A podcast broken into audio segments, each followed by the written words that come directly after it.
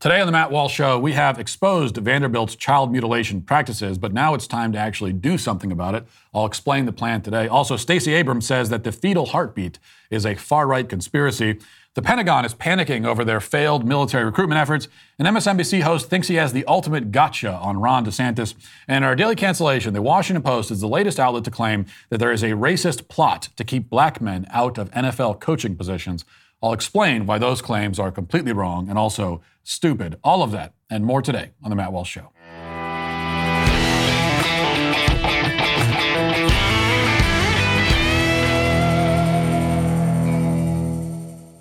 The left has proclaimed an all out war on childhood. Having a will in place then is the least you could do to protect your kids. A will gives you the power to decide who will raise your kids should something happen to you and your spouse. Without one, the state decides. A will is about protecting your legacy, protecting your finances, ensuring that your medical decisions are honored when you're able to uh, unable to see them through, deciding who will take on the responsibility of raising your children or caring for a parent or grandparent. A will may be your only opportunity to directly uh, to direct important family heirlooms, financial investments, and responsibilities to the proper people in your life. Plus, it's incredibly easy and affordable with Epic Will. Epic Will bundles your last will, living will, healthcare power of attorney HIPAA release and durable financial power of attorney. It only costs $119 for a single person to create a will. And when you use promo code Walsh, you'll save 10%. So go to epicwill.com, use promo code Walsh to save 10% on Epic Will's complete will package. You want to do this right now before it is too late. That again is epicwill.com, promo code Walsh. Welcome Back to another exciting Flannel Friday. You know, my expose on Vanderbilt's gender clinic continues to make major waves in a, in, a, in a major way on a national and local level, even as every effort is made on the other side to lie, deflect, change the subject, or act like there's nothing here worth talking about in the first place. Uh, Vanderbilt has the advantage of a national and local media that knows its role in a, in a situation like this. That is, to act as de facto PR representatives for the institution. For example, our local Nashville Public Radio published an article written by a shameless hack named uh, Blake Farmer, which says the, the headline is this Vanderbilt is the latest target in a far right campaign against transgender health clinics. That's their headline. And this is supposedly, they position themselves as an objective news outlet. The article itself, of, co- of, course, makes no specific mention of any of the details I revealed in my report, except to say that um, I used inflammatory language when describing their practices. Describing them accurately is inflammatory. Meanwhile, the Tennessean, which is another major local publication, tried to ignore the issue completely, but was eventually forced to acknowledge it with this headline Vanderbilt clarifies gender affirming care policies amid conservative attacks. Now, the national media hasn't been much better. The Daily Beast reported uh, on the situation with this framing Vanderbilt Medical Clinic shuts down its website after transphobic attacks. Now, the Washington Post was a little bit more subtle with a fair headline Social media post sparks calls to investigate Tennessee's VUMC, which is fine. And then a relatively even handed report, except that the Post's article, like nearly every other article written on the subject from a non conservative outlet, does not specifically mention the procedures that the hospital performs on kids. The Post says that I criticized Vanderbilt for some of the, quote, services provided to minors, but it does not actually specify that those services include double mastectomies for 16 year old girls, irreversible hormone treatments, puberty blocking drugs that are also used to chemically castrate sex offenders. Um, the Post will not include those details because it knows that nearly everyone who reads it will recoil in revulsion and horror and say to themselves, You're telling me that's not already illegal? I should also note here that the progressive Christian community in Nashville, otherwise known as, you know, heretics, have taken a special interest in this case and are rallying around the hospital. Matthew Paul Turner is a Christian children's book author who came out as gay a few years ago and then left his wife and children. And he tweeted, You're a terrible human, Matt Walsh. You make nothing better, and one day your sad little existence will reap what it has sown over and over again. Now, that last part sounds almost like a threat, though uh, I can't say I'm too concerned. But it is a little disappointing uh, in, in, another way that, that, you know, again, this is a children's book author. His name is also Matthew, and somehow we can't stick together. Maybe he's just upset that my book sold more in a week than probably his entire catalog has sold in a lifetime. But anyway, also, uh, Robyn Henderson Espinoza is a self described activist theologian and clergy member whose, whose preferred pronouns are I'm not making this up he, they, and doctor. So, doctor has been listed as preferred pronoun unironically. Robyn tweeted, This is white Christian nationalist terrorizing children.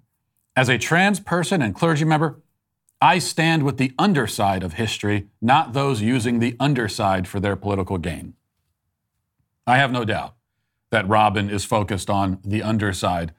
I, however, am focused on protecting children and uh, protecting them from horrific sexual and physical abuse and medical experimentation. And in order to do that, to really protect them, action must be taken. You know, on the right, we have been historically, I think, pretty good at identifying important issues and raising awareness about them. And that needs to happen. The, the rareness, the, the uh, awareness raising, the consciousness raising needs to happen. It's important because most people, you know, when it comes to this issue, didn't know that this was happening to kids and, and would have probably assumed that it was already illegal. No change can be made culturally until you reach a critical mass of people who recognize that there is a problem and, uh, and, and that there is something that must be changed and understand why it must be changed. So, on the issue of gender ideology, we've been working to build to that critical mass. But what happens when you get there? See, this is where the right, again, judging historically, typically falters because we tell every, everyone that something bad is happening, and then lots of people respond, Wow, that's bad. Thanks for telling me. And then we say, Well, great talk, folks, and we move on the bad thing still fully intact. You know, it's the bad thing still happening. So converting attention into action, that is where we fail. The left is very good at that. The right historically has been very bad. But not this time. We are going to do something about this. Now, I've already personally met with two high ranking members of the Tennessee House and Senate and we are working on a bill together that would ban all gender transition procedures for minors in the state. No drugs, no surgeries. We are going to shut down Vanderbilt's pediatric gender clinic, and we're going to make sure that no one else opens one in this state ever again. We're also moving on the federal level. I've been in conversation with Senator Marsha Blackburn, who hosted a screening of my film, What is a Woman, a few uh, weeks ago. And there were many local lawmakers, by the way, who attended that screening. And I've been told personally that by some of them that this movie has motivated them to move against gender ideology in the state. I heard the same thing from some of those politicians that I hear from average people on the street, which is again, I didn't know this was happening, you know, or, or I didn't know it was this bad. Now they know. Following our report on Vanderbilt, Marsha Blackburn has now issued a letter to the FDA calling for an investigation into puberty blockers, which have never been approved for use on children in this way. In fact, the very concept of a puberty blocker has never been sufficiently studied or investigated at all. The drugs are used off label for the purpose of blocking puberty, and there has been no effort in the medical community to really understand the long term or even short term effects of this usage. So, getting the FDA involved is an important first step. I've also been in communication with Representative Marjorie Taylor Greene, who introduced a bill weeks ago banning child, child gender transitions on the federal level. Now, right now, no bill like that can actually be passed into law, of course, but it's important to have them on the table anyway, just as the FDA might right now ignore Marsha Blackburn's demands, but it's important to make the demand anyway, and that's because we are forcing this conversation. We are making it an issue. The midterms are a few weeks from now. We have made sexual indoctrination of children and medical child abuse enormous national issues in the lead up to the election. That is not an accident. Uh, back in January, I tweeted that I was planning an all out assault on gender ideology this year, and that it would begin with a project that would change the conversation around the topic. In June, we released What is a Woman, which I think and hope fulfilled that promise and is still fulfilling it several weeks ago, I pledged on this show that we would take the momentum that we built from that film and we would turn it into a national movement that would lead to tangible results and real action. And that is beginning right now. Tennessee is just the start. Most importantly, we are fully on the offense now. Okay, we're, we're not waiting around for the left to tell us what topics we should discuss or what positions we should adopt, as the right has for so long operated. The left tells us the topics we're going to talk about, and then they also tell us what position we're going to take by, you know, we just take whatever the opposite position of them is. And, and so they, they are setting the terms. Okay, but we're not doing that now. We are not scrambling to take defensive postures all the time as the left dictates the terms of the argument. We are talking about things they don't want to talk about.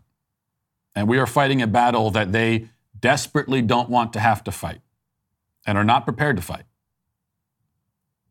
So this time, we are the ones with the plan of action, and they are the ones scrambling to respond. You can tell that they're not used to being in that position, and they don't like it. And that's how it should be, because this is how we win. Now let's get to five headlines.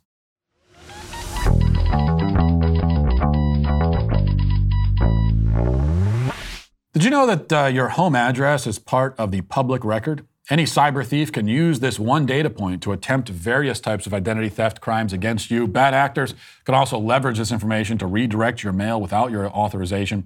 They can try to scam you with official looking letters requesting your personal information. It's important to understand how cybercrime and identity theft are affecting our lives every day. Your personal information gets exposed so often that it's dangerously easy for a cyber criminal to steal your identity. That's why protecting your identity can be easy with Lifelock by Norton. Lifelock detects and, and, alerts you to potential identity threats that you may not spot on your own, like crimes committed by thieves pretending to be you. If you do become a, a victim of identity theft, God forbid, a dedicated US based restoration specialist will work to fix it for you. You know, nobody can prevent all identity theft or monitor all transactions at all businesses, but it's easy to help protect yourself with Lifelock by Norton. Identity theft protection starts here. Join now and save up to 25% off your first year at lifelock.com slash Walsh. That's lifelock.com slash Walsh for 25% off. Uh, there was one other, uh, of course, there's been a lot of leftists, you know, panicking about this on Twitter, but just this one I thought was kind of funny. Uh, this is from a guy, John Iadarola. I guess he's a, has something to do with the Young Turks. I, I don't know. Anyway, he, he tweeted in response to, you know, when I said we're, we're going to pass a, law that makes this illegal, he says, Matt Walsh has to spend years of his life pretending he gives an S about this, all as a distraction to help keep billionaire taxes low. What a weird effing way to live. This, again, the reason I, I read that to you is because it shows you another disadvantage that the left has. They have a lot of advantages with all the institutional power and everything else and the media bias and all that stuff. But um, they also have a lot of disadvantages. Some that we just talked about. That you know, this is not a conversation they want to have. They're not prepared for it. But also, the other disadvantage is that they really don't understand us. They just don't. They don't know. They don't understand what we're doing. They don't know who they're dealing with or why. And that is an advantage for us that we should exploit ruthlessly.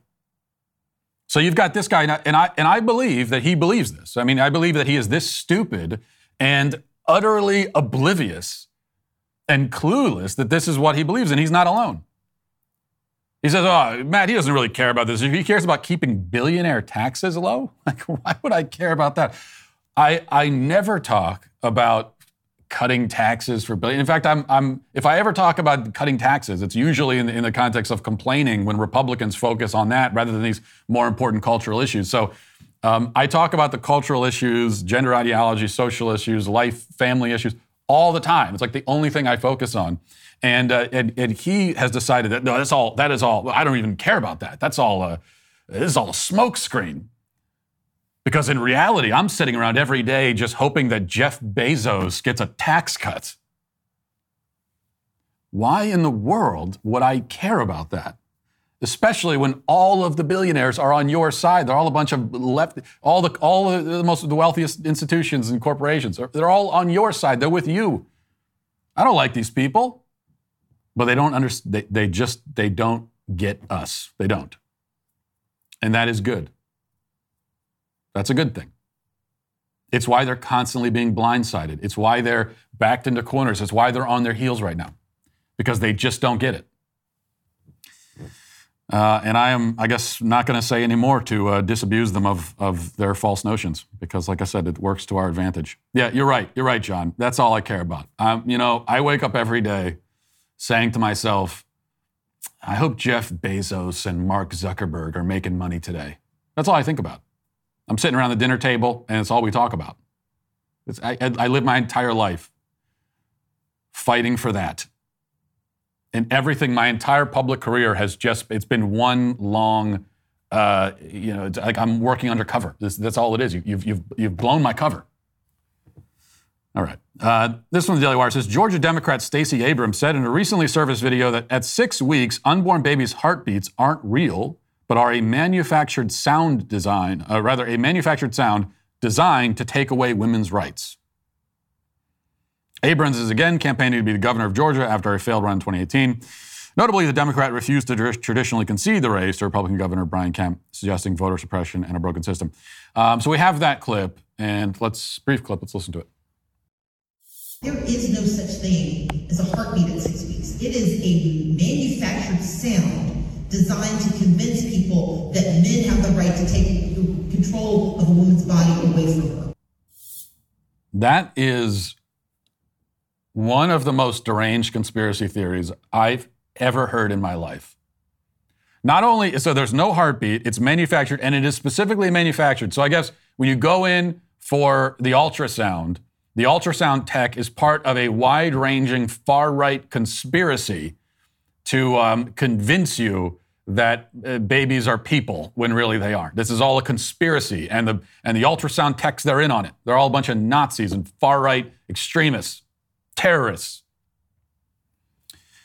Glenn Kessler is a fact checker for the Washington Post. He came to Stacey's defense, of course, says, for what it's worth, fetal heartbeat is a misnomer. The ultrasound picks up electrical activity generated by an embryo. The so called heartbeat sound that you hear is created by the ultrasound. Not, not until 10 weeks can the opening and closing of cardiac valves be detected by a Doppler machine. Now, look, I'm tempted to just say, um, just like I would say to John, okay, you want to go and, and believe that we're that all we care about is tax cuts for billionaires. That's fine. And here I'm tempted to say, okay, fine. If you guys want to go out there and make the argument that uh, well, it's okay to kill the baby because it, the heartbeat isn't technically a heartbeat. The heartbeat is it's a, it's all part of a conspiracy. A, a, the fetal the fetal heartbeat is a right wing conspiracy. If you want that to be your argument, especially going into the midterms, then go for it. Put it on a bumper sticker. I, I encourage you. Put it on poster boards. Put it on signs. March down the street. Fetal heartbeat is a right wing conspiracy. Go ahead. Um, if you want to parse the definition of heartbeat in order to justify destroying human life, if you want to expose yourself in that way, then go ahead. I stipulate if you want to expose yourself in that way. I don't mean in like a Jeffrey Toobin kind of way.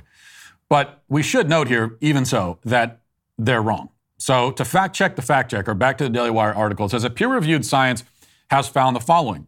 The nonprofit Charlotte Lozier Institute has outlined, quote, um, the heart, the heart is actively beating at six weeks. Between conception and birth, the baby's heart will beat approximately 54 million times. The baby's average heartbeat is uh, 98 BPM. This will rise to 175 BPM by nine weeks gestation. The presence of a heartbeat at six to eight weeks gestation correlates with a live birth rate of 98% in normal pregnancies without intervention. The brain has divided into three primary sections responsible for sensing and decision making, moving and tracking objects, and vital bodily functions. Eyes, ears, and nose start forming. So that's all what's happening at six weeks. Also, by the way, we should note that um, even on Planned Parenthood's website, up until just now, they also acknowledge that the heartbeat starts at six weeks interestingly enough. Now, after this went viral, Stacey Abrams, they changed it to make their, even though it had been there for years, they changed it to put it more in line with what Stacey Abrams said. So there is a heartbeat at six weeks. But think about the wording. Going back to uh, Glenn Kessler, think about the wording. He says the heartbeat at six weeks, he says, is really just electrical activity by the embryo. That's all. It's electrical activity generated by an embryo. Well, he's right, of course. But then you could say that about the heartbeat at any age. Okay? We could say that about Glenn Kessler's heartbeat Ah, it's just electrical activity being generated by the body. You could reduce any human at any age down to mere mechanical functions if you want. Uh, Ken Kess- Glenn Kessler, he's just a skeleton covered with organs and muscle and skin walking around. That's all he is. I mean, you really you, you get into it. He's just like a he's a bag of bones and flesh walking. That's all he is. Glenn Kessler, what is he? He's a he's a collection of atoms. That's all he is. You care that much about one little atom? So you take one little one little t- tiny atom, and we don't care about that, and then you add a bunch of them and make Glenn Kessler, and suddenly he matters. You could use that language to dehuman, uh, deperson anyone. But it is strange. It's strange how selective the left and the media can tend to be on, on this subject. Like when, when exactly, in, in what scenarios are we acknowledging the personhood and humanity of unborn children? So here's a report the exact same day this is going on. Uh, the Today Show has a report, which also has to deal with, you know, those quote fetuses that just generate electricity. That's all they do. Let's, let's watch this. Wait, so you guys have to see this. Have you heard about this? So this morning, we wanted to show you. I'm trying to change the subject. Some amazing baby faces. Look at this. So researchers in Britain wanted to know if babies in the womb react when the mom ingests a flavor of food, and this is what they saw. Do you want to guess what was on the left? Oh. So the left is a, a baby in its resting state, okay. and then on the right you see how he smiles 20 yeah. minutes? The mom ate some carrots. Oh. On the left with the. They was just a resting state. That was the resting, but, but he liked the carrots. She had like a carrot oh, pill. So were there other foods? Yes, there were other foods. I'm glad you asked. You want to look at this baby's sure. reaction before? Mom had, mom had kale. Wow, wow. So here's the thing. The what about if mom had had ice cream? I don't know. Why, why would they go? Why would they go with? Let me with explain. and vegetables. So the study's co-author says the images could just show muscle movements when a baby's reacting to maybe a flavor that's bitter. So you shouldn't interpret it whether you know it's happy or distaste. No, I think that's how I do. yeah. Because once they get out of the womb, it's that same look. Yeah, yeah. it's the same. That, Isn't that funny? Though. But it just goes to show, you know, what you ingest yeah, you are what you eat. And the 3D imagery is pretty cool. Really, they didn't really have cool. that when I was pregnant. No. Did you get 3D? Yeah, I got 3D. And really? honestly, Ollie and Rusty look exactly like they do the 3D in this images. Picture. Well, I guess that's supposed to be how it works. My kids so. had chalk drawings. Every single person up there on camera, all four of them, would uh, adamantly support so-called abortion rights. So when it comes to babies uh, experiencing taste from the food that their mother is eating. When it comes to that, it's, oh, they're cute. Look at those little babies. But if we're talking about actually executing those same babies in the womb, then they're just a collection of cells, a clump of cells is all. Let me ask you something. If a baby can react to Brussels sprouts and kale in the womb, uh, do you think that the child might react to being physically tortured and turn, torn apart limb from limb? Might there be a reaction to that? If the baby can experience sensation, taste, what's the experience of um, being, t- being torn apart, dismembered while you're still alive? Which is how they perform these abortions, at, uh, especially the later stages. 3D technology is also, it's, I mean, it's almost miraculous. It's incredible. But that only goes to show how on the conservative side and the pro life side, uh, we line up with science. Okay, we are the pro science side because science only continues ever more to vindicate our position. You know, the more the more we learn about what is happening in the womb, you know, the more we learn about human development, the more horrific and barbaric abortion becomes. Uh, okay, one of the things, because I have to play this for you too. Speaking of the abortion issue, I want you to watch this ad that uh, Tim Ryan posted on his Twitter account. And he's very proud of this ad, but I want you to watch this. Hi, my name is Nick Brown. I'm a resident of Willoughby, Ohio. Uh, I've lived in Ohio all my life. I'm also an Army veteran. I was active duty for four years, and I'm currently a reserve officer in the JAG Corps. Uh, this race to me is one of the most important races in America today. This is a race that is going to change a lot of lives. We've seen what happened recently with Roe, and it's going to take legislative action to be able to change something like that. And I have two daughters, and it's incredible to me how much their lives changed in the last two weeks. Sorry, I'm getting emotional right now. But my wife is going to be working on this campaign. She's never done it before in her life. This is not the America that I knew. Tim Ryan is the opportunity to turn this around. So this is a man, uh, and I use that term only in the biological sense in this case. This is a man who is crying. It's getting emotional at the thought that his daughters won't be able to, to abort his grandchildren. So he is emotional. He's uh, distraught. He's got young daughters, and he's already thinking about the future he wants for them, and uh, and he wants to make sure they can have abortions. So he's already thinking about his young daughter's abortions, and uh, and and he's very upset that his own progeny, his own descendants, his own grandchildren uh, will not be able to be killed potentially. But I say yet again, if if this is the foot that the Democrats want to put forward, then I say go for it. All right, follow along with this story. This is from MSN. Headline Pentagon bedeviled by recruitment failures as solutions prove elusive. I'm always in favor of any headline that can use a, a word like bedeviled. But it says the Pentagon has characterized the headwinds in stark terms, saying its recruitment environment is the worst it's been since the end of the Vietnam War. Some of the military services will just barely meet their goals as the fiscal year ends later this month. The Army, the armed forces' largest branch, will miss its target by 30,000 soldiers, said Senator Kirsten, uh, Kirsten Gillibrand. Senator Thom Tillis said that there is little evidence to suggest the outlook will improve anytime soon, adding bleakly, there is no sunlight on the horizon. Military leaders teach a three word mantra adapt and overcome to every service member. It's part reminder and part roadmap for how to meet challenges head on. During the testimony, military officials offered a litany of reasons why factors outside of their control undermine recruitment, recruitment efforts, with vague promises to consider potential solutions and problems raised by the committee. Um, and then it goes on with more of the problems they face. Only one in 11 people ages 17 to 24 have a propensity to serve said Lieutenant General Caroline Miller, senior Air Force personnel official. Uh, the, and they list some of the other problems leading to this. Americans are obese, competitive job market, all the rest of it. Okay, so that's the problem. They can't recruit anyone, and that is a problem. If you can't get recruits for the military, that's a problem. But listen to how MSN begins the article, okay, because I skipped the first paragraph.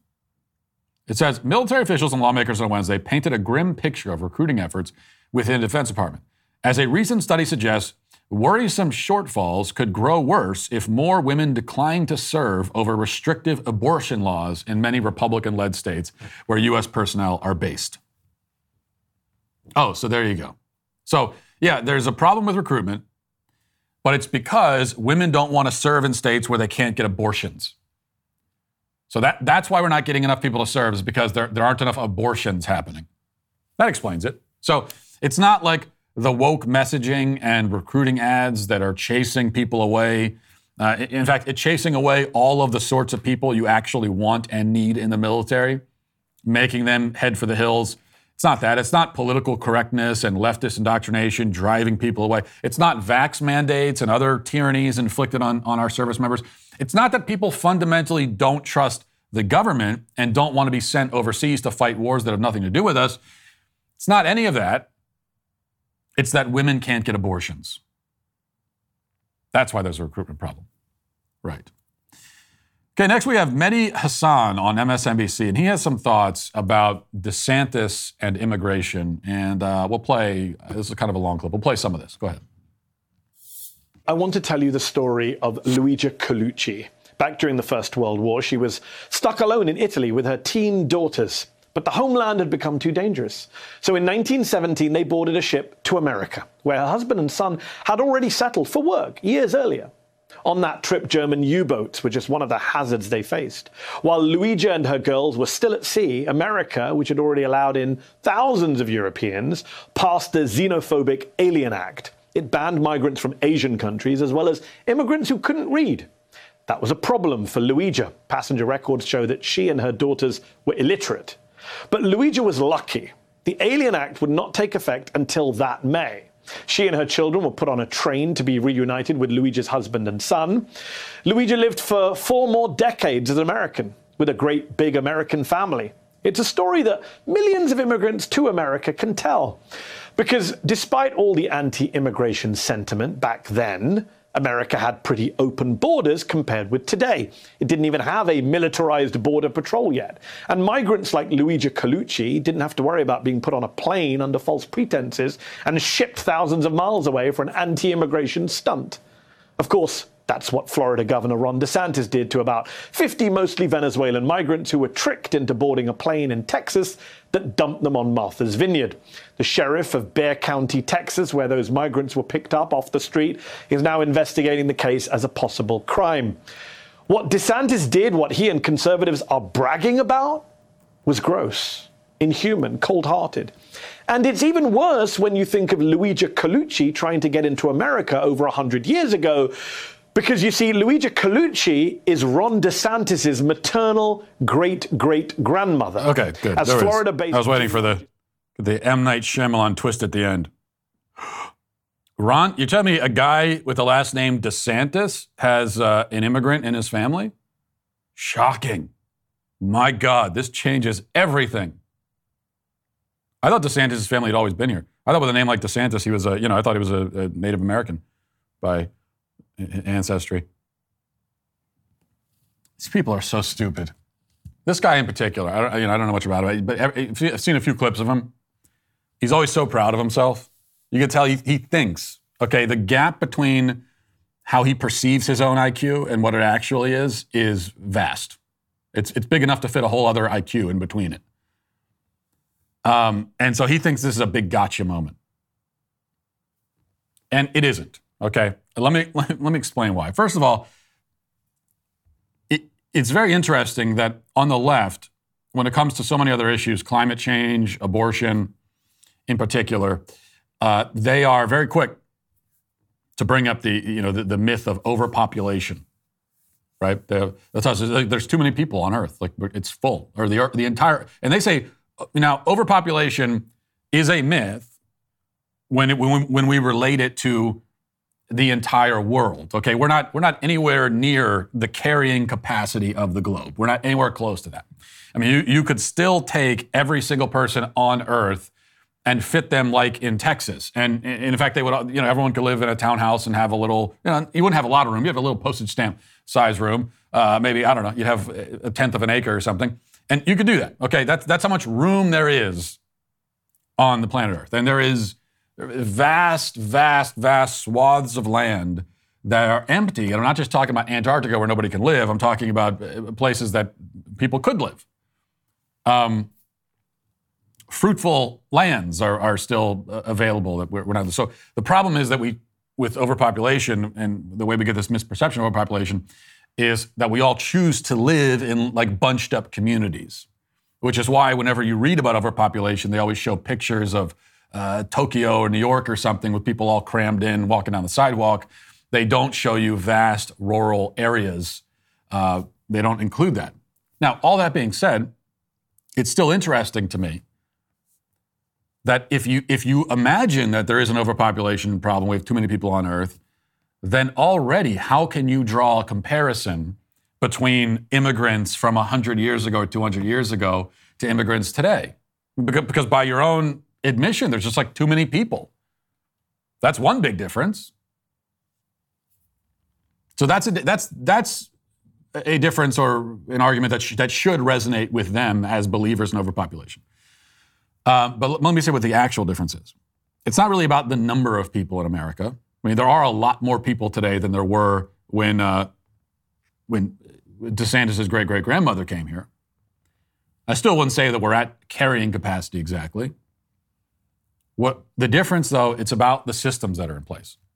Okay, so when immigrants came to this country a hundred years ago, they were still now the land was was fully settled back in the 1920s, but they were still in a large way helping to build the country.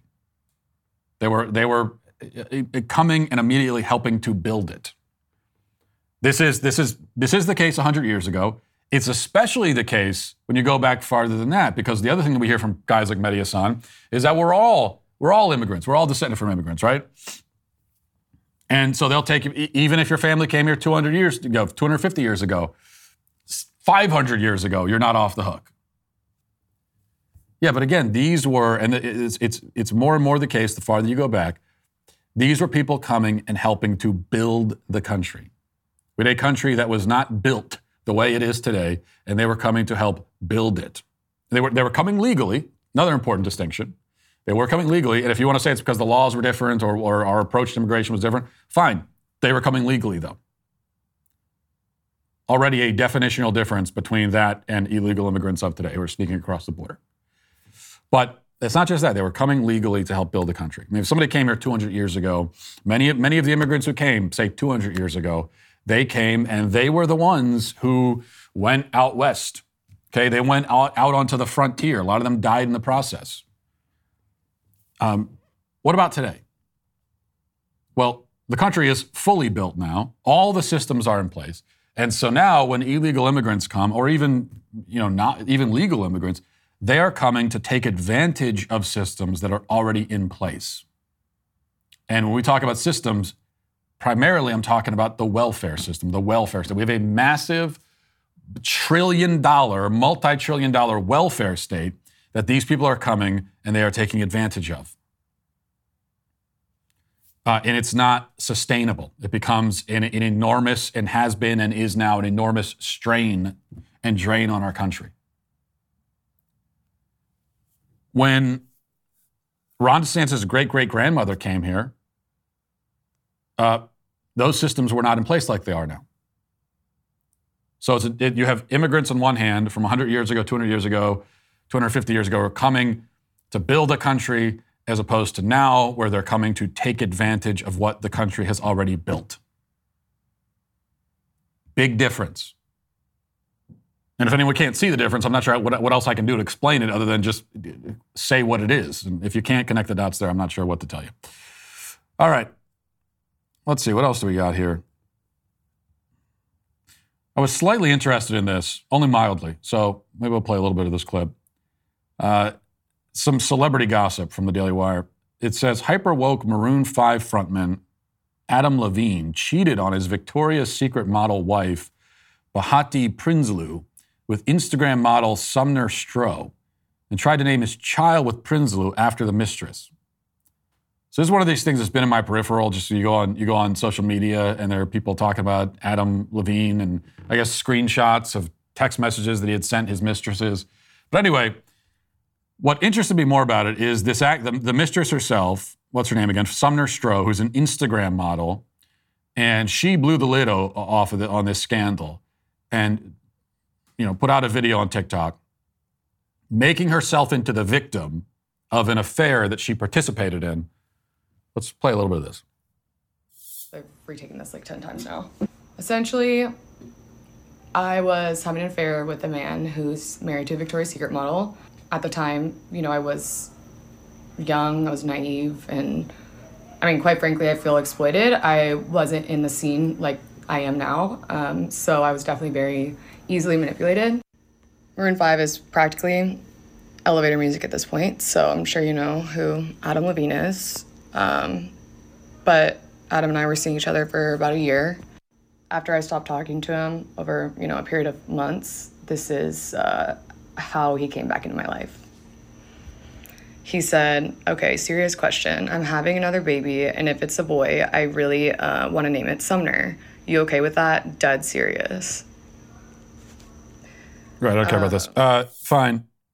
Here's my only point about this. I, I, so Adam Levine is cheating on his wife, and he's a celebrity, you know, uh, musician, and he's a scumbag, and he's betraying his wife and his family. no big, no big, no breaking news there. Okay, I think that, that's not a big surprise. Uh, it's bad. It's not a big surprise. What I what I'm looking at though is that like this this, and and we've seen other examples of it even recently. With women who were involved in sexual relationships with uh, with men as adults. So they're adults who got into consensual sexual relationships with with men, and then after the fact claiming they were groomed and exploited. You're you're a grown up. You you made a choice to be involved, and now you're you're one of the victims. You're with a married man. Now, he, okay, he's scumbag number one here. I don't deny that at all because he's the one who made a pledge. He made a commitment to his wife, and he's betraying her. So he's scumbag number one. But you're scumbag number two. Okay, and it's it's a pretty close second because it does, as they say, it does take two to tango in this case or, or, or, however many people may have been involved in any particular episode. Um, you chose to be there, and now you're saying you were groomed as a grown up. So, this is this uh, backwards, topsy turvy world we live in where we can't talk about children being groomed. So, the idea of children being groomed is they tell us non existent. It's not happening. We can't even talk about it. In fact, if you even talk about it on Twitter, they'll ban you. So, no, children are not being groomed. That's not a problem. But grown adults, Instagram models are being groomed by the rock stars they're choosing to have sex with. There was another, there was another uh, musician recently. I think it was the Arcade Fire guy, I'm pretty sure. Had his own sort of sex scandal where he was involved with grown ups who were claiming that they were groomed and exploited. But again, can't not, not, not with the kids. The kids, that's not a problem. We're not talking about that. So kids being taken to drag shows or kindergartners being taught about gender identity and sexuality, that's not grooming. But a rock star hitting on some Instagram model bimbo who's an adult, that is grooming? All right. Finally, from the New York Post, I hate to say I told you so, but here it is. A, ta- a, a, Tasmanian woman has shared her incredible find on the sand at Bruny Island, mistaking an almost completely transparent fish for a piece of seaweed. We'll put a picture up on the screen. Uh, it says that this is this is a transparent fish. Apparently, they hatch out in the ocean, and they're initially part of the plankton. They're actually they're, they're a species of eel, and they're totally transparent. You can like see right through them. So I told you. You see that picture there? That's what Ariel should look like, scientifically speaking. I couldn't have called this any better. We just had the translucent fish discourse less than a week ago, and now we have this discovery of uh, oh, it's transparent, not translucent, but still. So there you go. Let's get to the comment section. Who's bringing shopping back to the rightful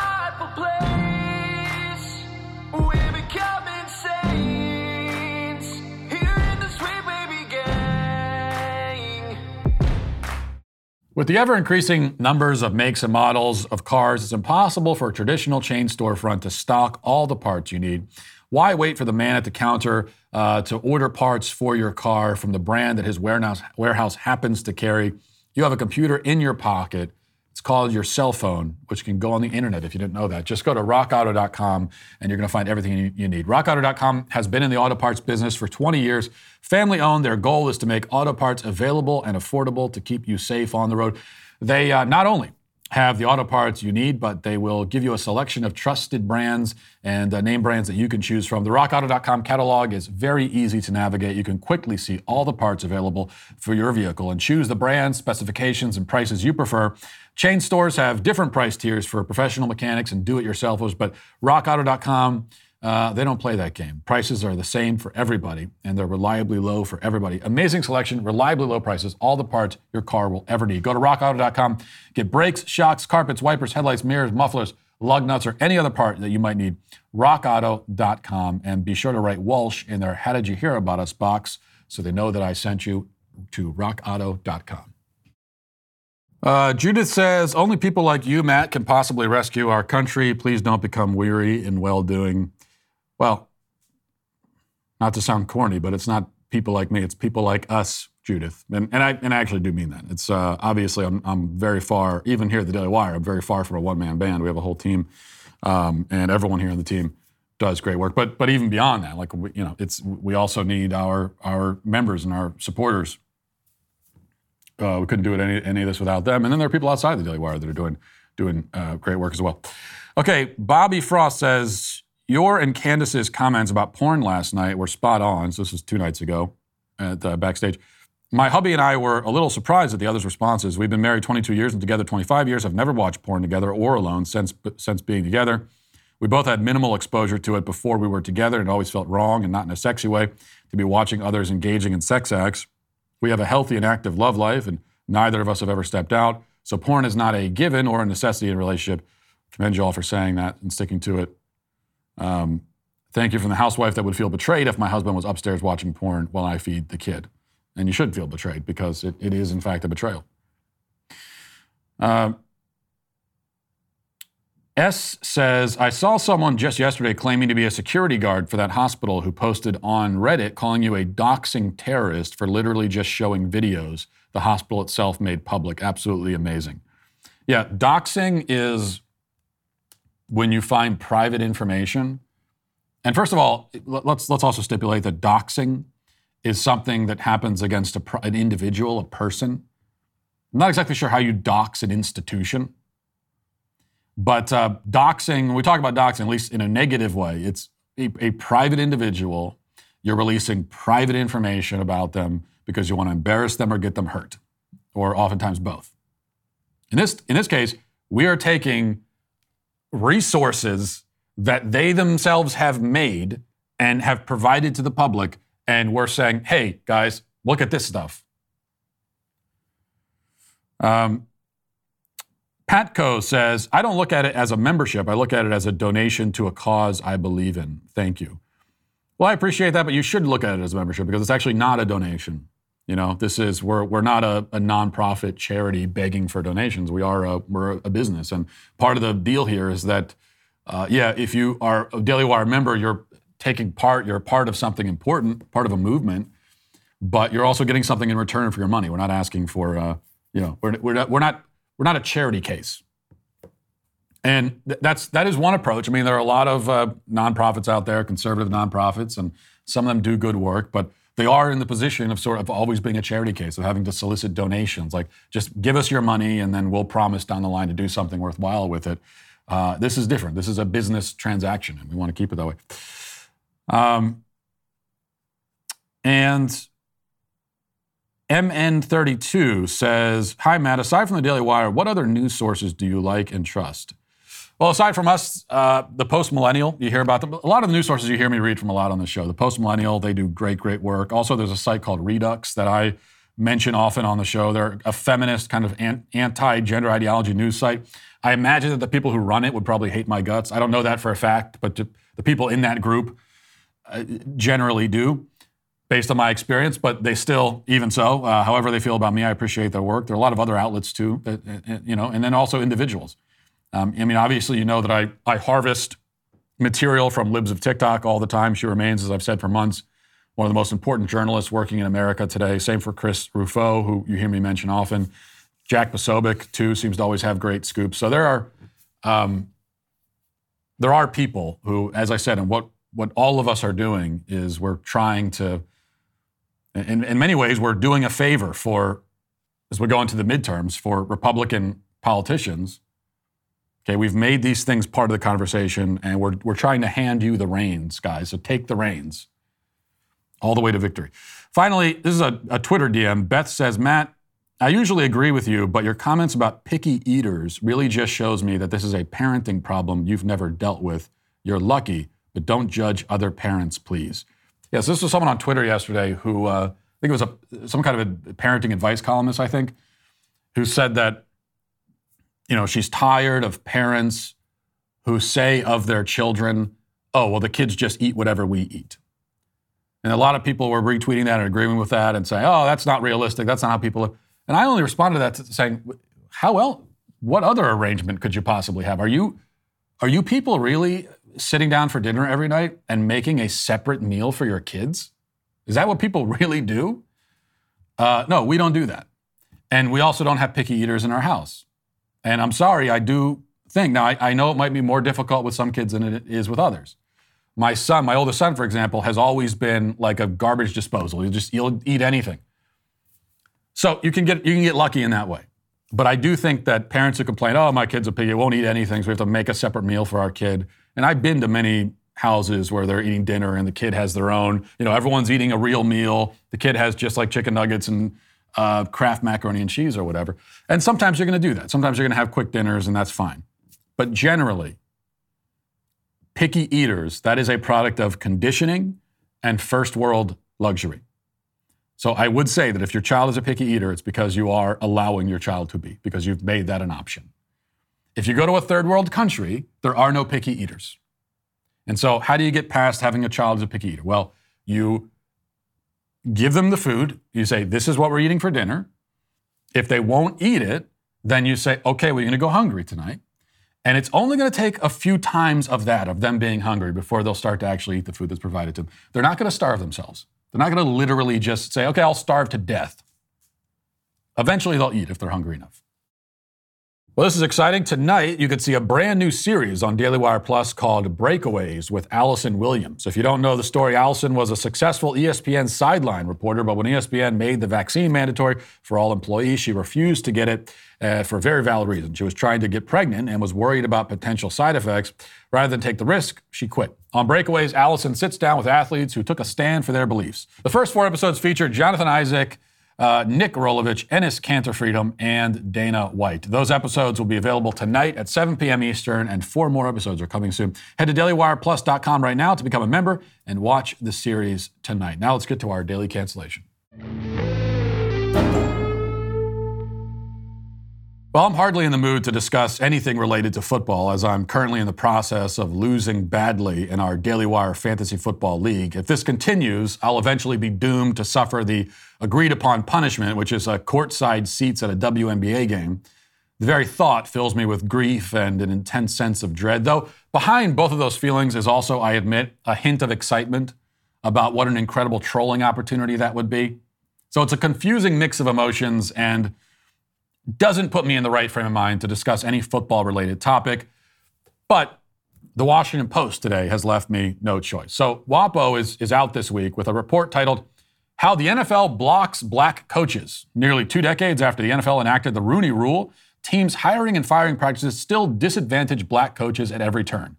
And it's getting worse, a post investigation found. Now, this is nothing new, of course. Every year around this time, as the NFL season ramps up, we get a new flurry of moral panic and media hand wringing over the alleged conspiracy to keep black people out of head coaching positions in the NFL. And every year, there are new reports. And every report simply, in more words than is necessary, restates the fact that there are more white coaches than black in the NFL, and then follows that data point with a whole string of wholly unsupported and absurdly irrational assumptions about why this disparity exists. As the Post says in its headline, the NFL is blocking black coaches. But they have no evidence of black coaches being blocked. They have only evidence of black coaches being fewer in number than white coaches. This in itself does not prove or even realistically indicate a racist conspiracy. I could just as well point to all the people that are astronauts and observe the data point that I am not an astronaut and thereby, and thereby conclude that there's a deliberate conspiracy to prevent me specifically from being an astronaut. There's a conspiracy to stop me from being an astronaut. Well, how do you know that? Because I'm not an astronaut. This is what passes for critical thinking among our media elite. But this time around, they've also enlisted current and former black coaches to help make the uh, victim case. So let's take a look at that. What everyone is looking for in a head football coach. All right, this is what it's supposed to look like. What I couldn't accept though was that okay, I'm black and we're not supposed to get opportunities, so this is just how it's going to be, Lovie. I couldn't accept that. I was in this business to teach guys to be the best football player they could be. In my era, we played, but you didn't see a lot of African American coaches, so it wasn't, you know, your your path or your thought process. I love playing the game. And when I was done, I was going to coach. I felt compelled to give back. I knew if I had success, that, that would open the door for people. Then I kind of realized there was like a, a network of black coaches trying to help younger coaches like get in. You always kind of feel, you know, that weight. You have the responsibility to do this the right way because there's many people who were career-long NFL assistants who never got that opportunity. I think we got to do a better job with ourselves to put ourselves in better position to make guys like Tony proud, to make guys like Herm proud. There's only 32 jobs in this league, so whether you get a second chance or not, you're lucky no matter what color you are.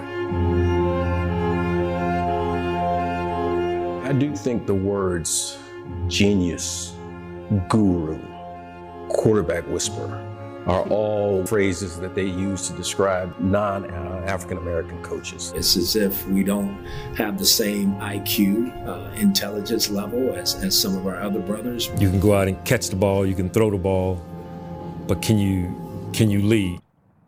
Now, let's make a few points here. First, the guy at the end of that clip is Romeo Crennel. He's a, a black man who had a, a long career as an NFL coach before retiring a couple of years ago in his 70s. The first guy in the clip is Lovie Smith. He's a current black NFL coach who uh, has also had a long career. Now, Smith is a picture of mediocrity with a career win loss record of almost exactly 500. He's lost as many games as he's won as a head coach. And yet he's still a coach and was just hired by a new team this year, in spite of the fact that during his previous two seasons as a coach with a different team, he finished with a total of eight wins and 24 losses combined. As for Romeo Crennel, he coached three different teams over the course of 15 years and finished with a combined record of 32 and 63. So mediocre would be a high compliment in his case. In fact, of all the black coaches featured in the video, only one, Tony Dungy, is or was successful from a win loss perspective. All the rest range from terrible to average. Hue Jackson, also featured, survived for 40 games as the head coach of the Browns and won, get this, three of them. He won three games out of 40. And only at that point did he finally get fired. What's my point?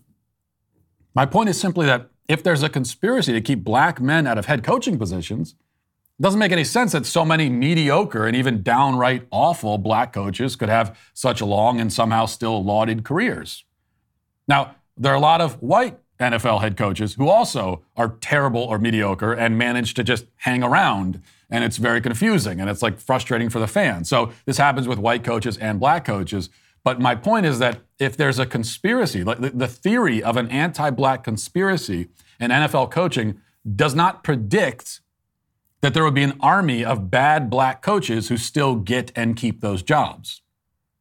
And when you have a theory that does not predict what you observe in reality, it means the theory is wrong. That's how you test a theory. But there's more. As is often rightly pointed out in these discussions, the NFL suffers from enormous racial disparities in other places as well. For example, almost every cornerback in the league is black. Almost every safety, linebacker, wide receiver is black. If racial disparities on the sidelines are evidence of racism, then racial disparities on the field should also be evidence of racism. Of course, the race hustles will try to flip this around. You know, they'll acknowledge that there are many more black people than white playing football, but then they'll declare that this is all the more reason why there should be more black people coaching. But I could just as easily make the argument the other way. Since there are so many white people on the sidelines, there ought to be more white people playing. So the left posits that black people are condemned to make millions of dollars playing the game rather than coaching it, but I might as just as well argue that whites are condemned to make millions coaching it rather than playing it. These disparities exist across the league. But the, the left's explanation for the disparity makes no sense, and they can easily be refuted by their own arguments turned against them. So, how do we actually explain it? Well, it's, it's kind of an interesting question. Like, if you can get past the racial stuff, it, it, it's actually interesting. So, let, let me present a hypothesis that has the advantage of lining up with reality and common sense. So, many children grow up dreaming of being in the NFL. Very few of them, I imagine, dream of being coaches that's not what kids are, you know, out on the field.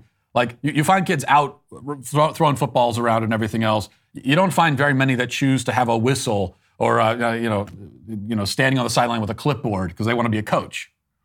Almost everyone who wants to be in the football business wants to play. Yet, black people are more likely to succeed on the field, as the, the statistics clearly show. That's just a statistical reality, which means that white people who cannot make it as players, but yet still love the game, are motivated to make the transition into coaching sooner and in greater numbers. You'll note that many of the greatest coaches currently in the league and through the history of the sport were mediocre players who became legendary coaches. They had a lot of times they had short careers sometimes they didn't even make it into the NFL, or if they did, they were only there for a few years. And then they washed out. And then they became legendary coaches. In fact, being a mediocre player gave them an advantage in coaching, perhaps, not just because they got into it sooner, but because their lack of physical skill, even as players, forced them to look at the game differently and seek mental advantages to compensate for their physical disadvantages.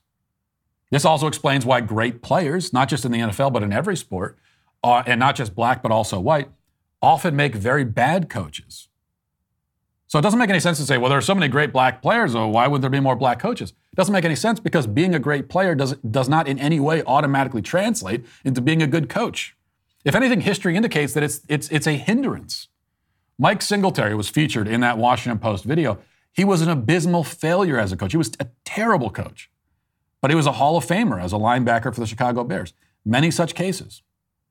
As I said, this holds true in other sports. Wayne Gretzky was not a good hockey coach. Michael Jordan isn't a coach, but he, he proved himself to be totally inept as the owner of a basketball team. And you find this trend in many other fields outside of sports. Great salesmen often make really bad sales managers. Great scientists often make bad science teachers. People who are experts at doing things are often shockingly incompetent when it comes to teaching other people how to do those things. Why? Well, I think part of it is what I already theorized that those who are in a certain field or profession but are not gifted at actually performing the tasks will by necessity have to cultivate other skills in order to remain in the field. But there's more to it than that. I think people who are instinctively great at doing something might, in a sense, be too close to the skill to understand it abstractly. So, teaching and coaching is all about abstraction. It, it doesn't matter if you can do it, all that matters is that you can understand and can explain how it's done.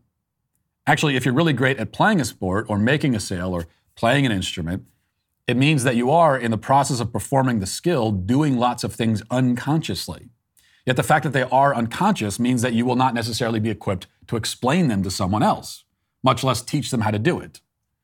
You can probably find examples of this in your own life. In you know, my case, much of my job revolves around public speaking. I speak in public in different forums that all require different but related skill sets. Giving a speech is different from hosting a podcast, which is different from doing a three minute hit on a cable news show, which is different from publicly debating somebody.